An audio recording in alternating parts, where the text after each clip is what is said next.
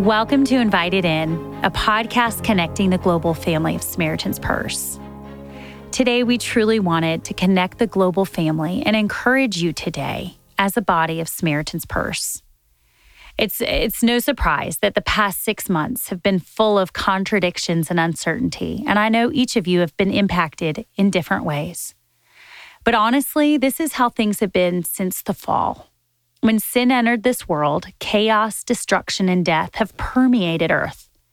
This can be really discouraging, but it can also be freeing, and it reminds us as believers that this is not our home.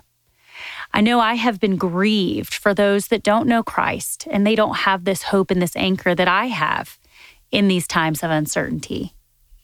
This pandemic has wreaked havoc over the world, and on a given moment, I could describe my feelings um, through these words exhausting, restful, unknown, familiar, strange, sweet, tense, loose, unpredictable, reliable, frustrating. All these words jumbled together. These descriptions seem to be contradicting, and they are. But that's because in the pain, there is comfort. In a time where everything is falling apart, I've never felt more held together. Because when things get hard, I know my God deeper. I rely on him more and I'm on my knees. I rely on my brothers and sisters even more, and I realize strength that I never knew I had. And it's all because of Jesus. Martin Luther King Jr. said, The ultimate measure of a man is not where he stands in moments of comfort and convenience, but where he stands at times of challenge and controversy.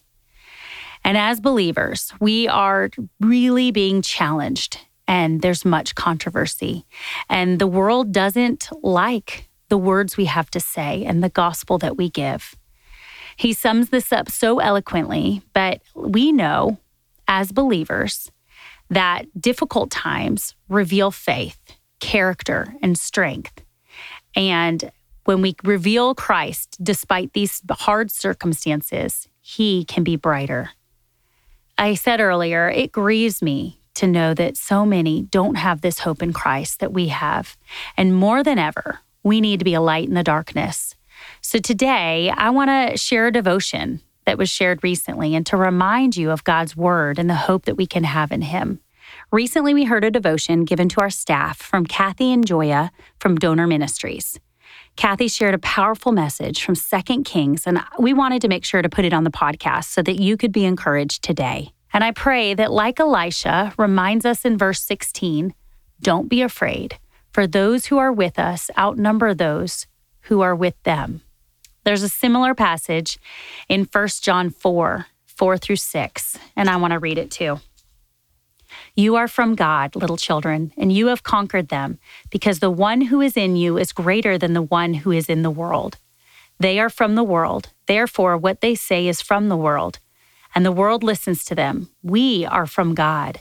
Anyone who knows God listens to us. Anyone who does not know God does not listen to us. This is how we know the spirit of truth and the spirit of deception.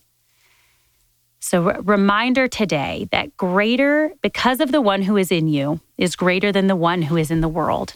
So, listen to Kathy's message from devotions earlier in this month. Thank you. Good morning, everyone. Yes, you heard I'm Kathy Njoya, and I serve at Donor Ministry. It's been a joy. It's been 10 years, so it's been great. I thank God.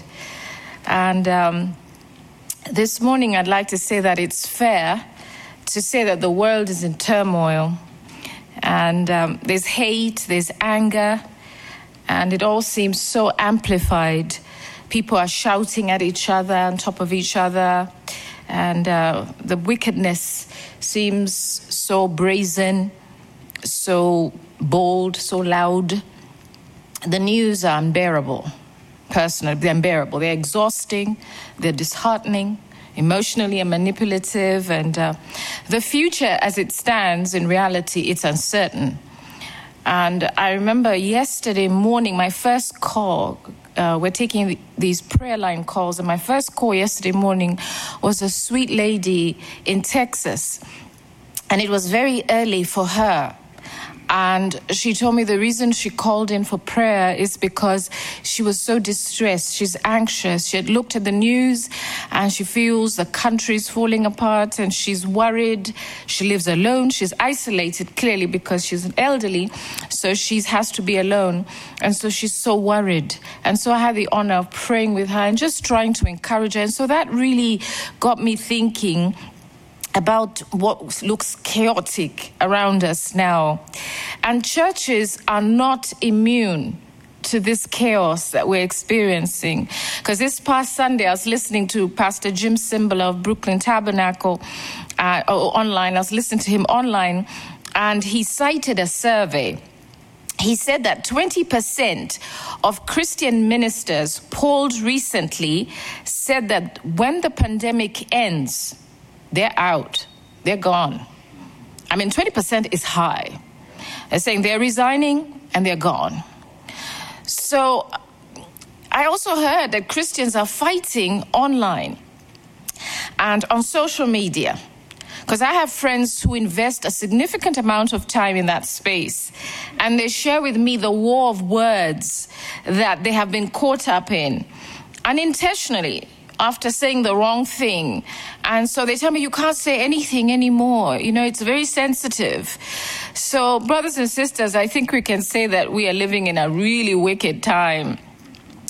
And God often uses these uncertainties and these dangers and these adversities to remind us what is important and also gives us an opportunity to contemplate our lives are short we're just transit. This is transit. This is not our home. And so we can focus our hearts and our minds on the things that really, really matter. And to remind us that God is sovereign over all. It doesn't matter. God is sovereign. The scripture I'd like to draw attention to is one that has really encouraged me recently. And it is in 2 Kings chapter 6. Second Kings chapter 6. The story that I'm going to point out here begins in verse 8. It says, How now the king of Syria was making war against Israel, and he consulted with his servants, saying, My camp will be in such and such a place. And the man of God, being now the prophet Elisha here, the man of God sent to the king of Israel and said, saying, Beware that you do not pass this place, for the Syrians are coming down there.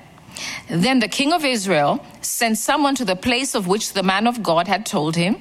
Thus he warned him, and he was watchful there, not just once or twice.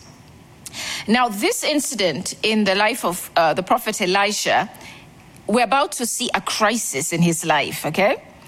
He has been providing military intelligence to the king of Israel so that it's rescuing the Israelites from being destroyed by the Syrian army.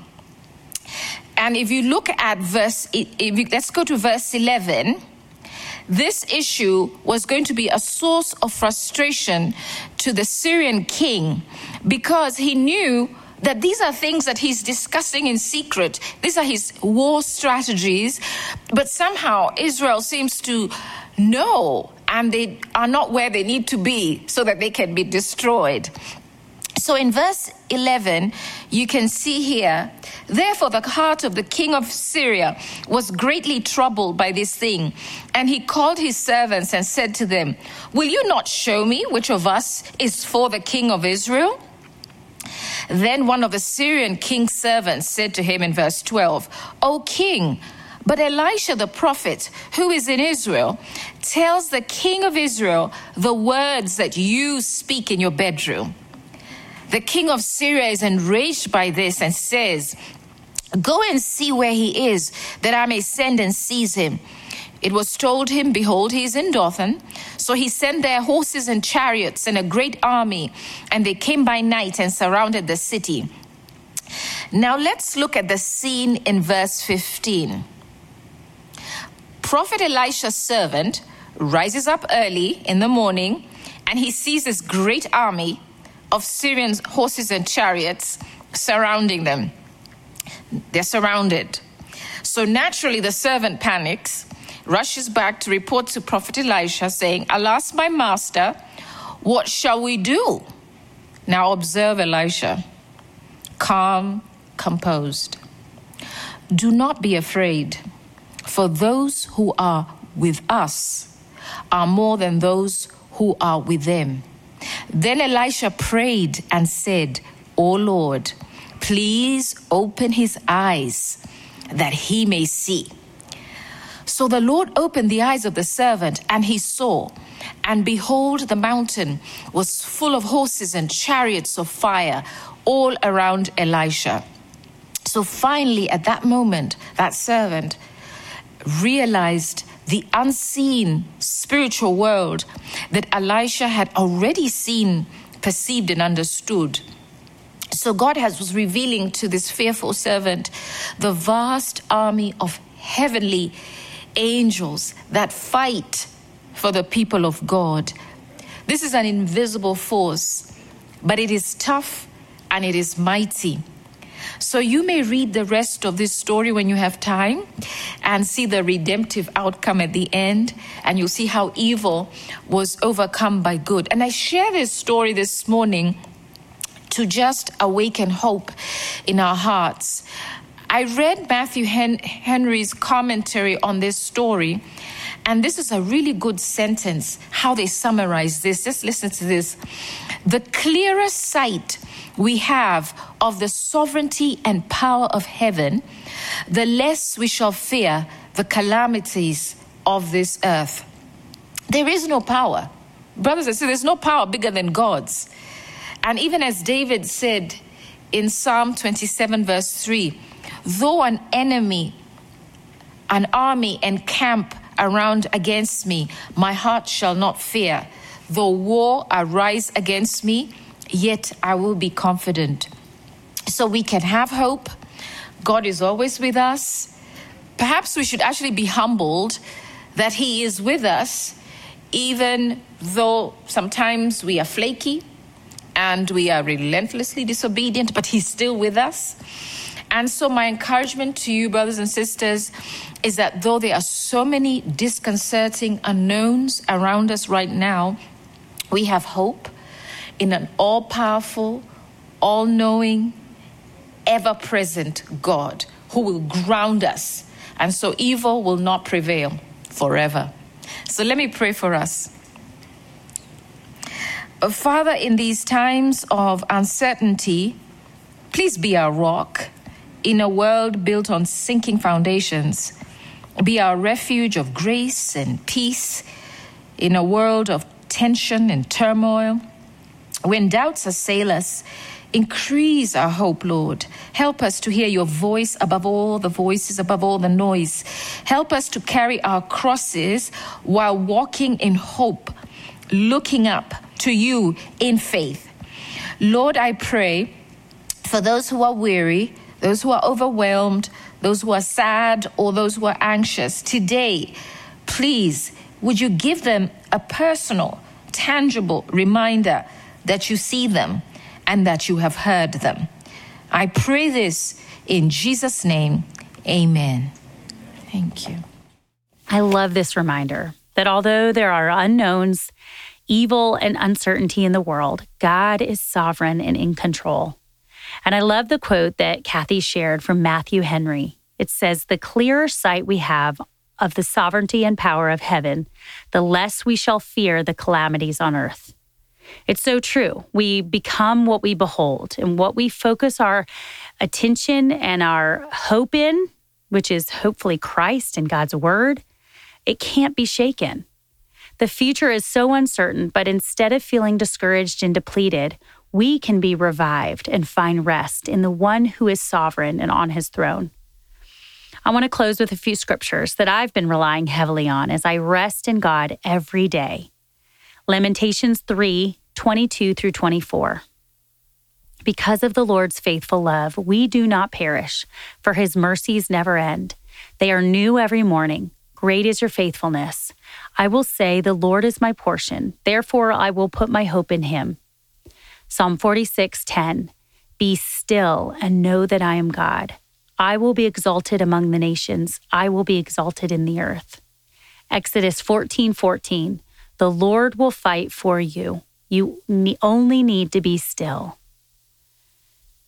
I hope and pray that you are encouraged today. I know I've been reminded during this time to glance at the circumstances and gaze at Jesus. His word needs to be my focus, not the headlines, not the news, and not the ever changing hope of the world that truly isn't hope. God's word is the only thing that doesn't change, the anchor that we can hold on to during these difficult times. So, brothers and sisters, I hope that you're strengthened and encouraged today. Keep seeking Him, keep relying on His word for your wisdom and discernment each and every day. Thanks again for joining us, and may God bless you.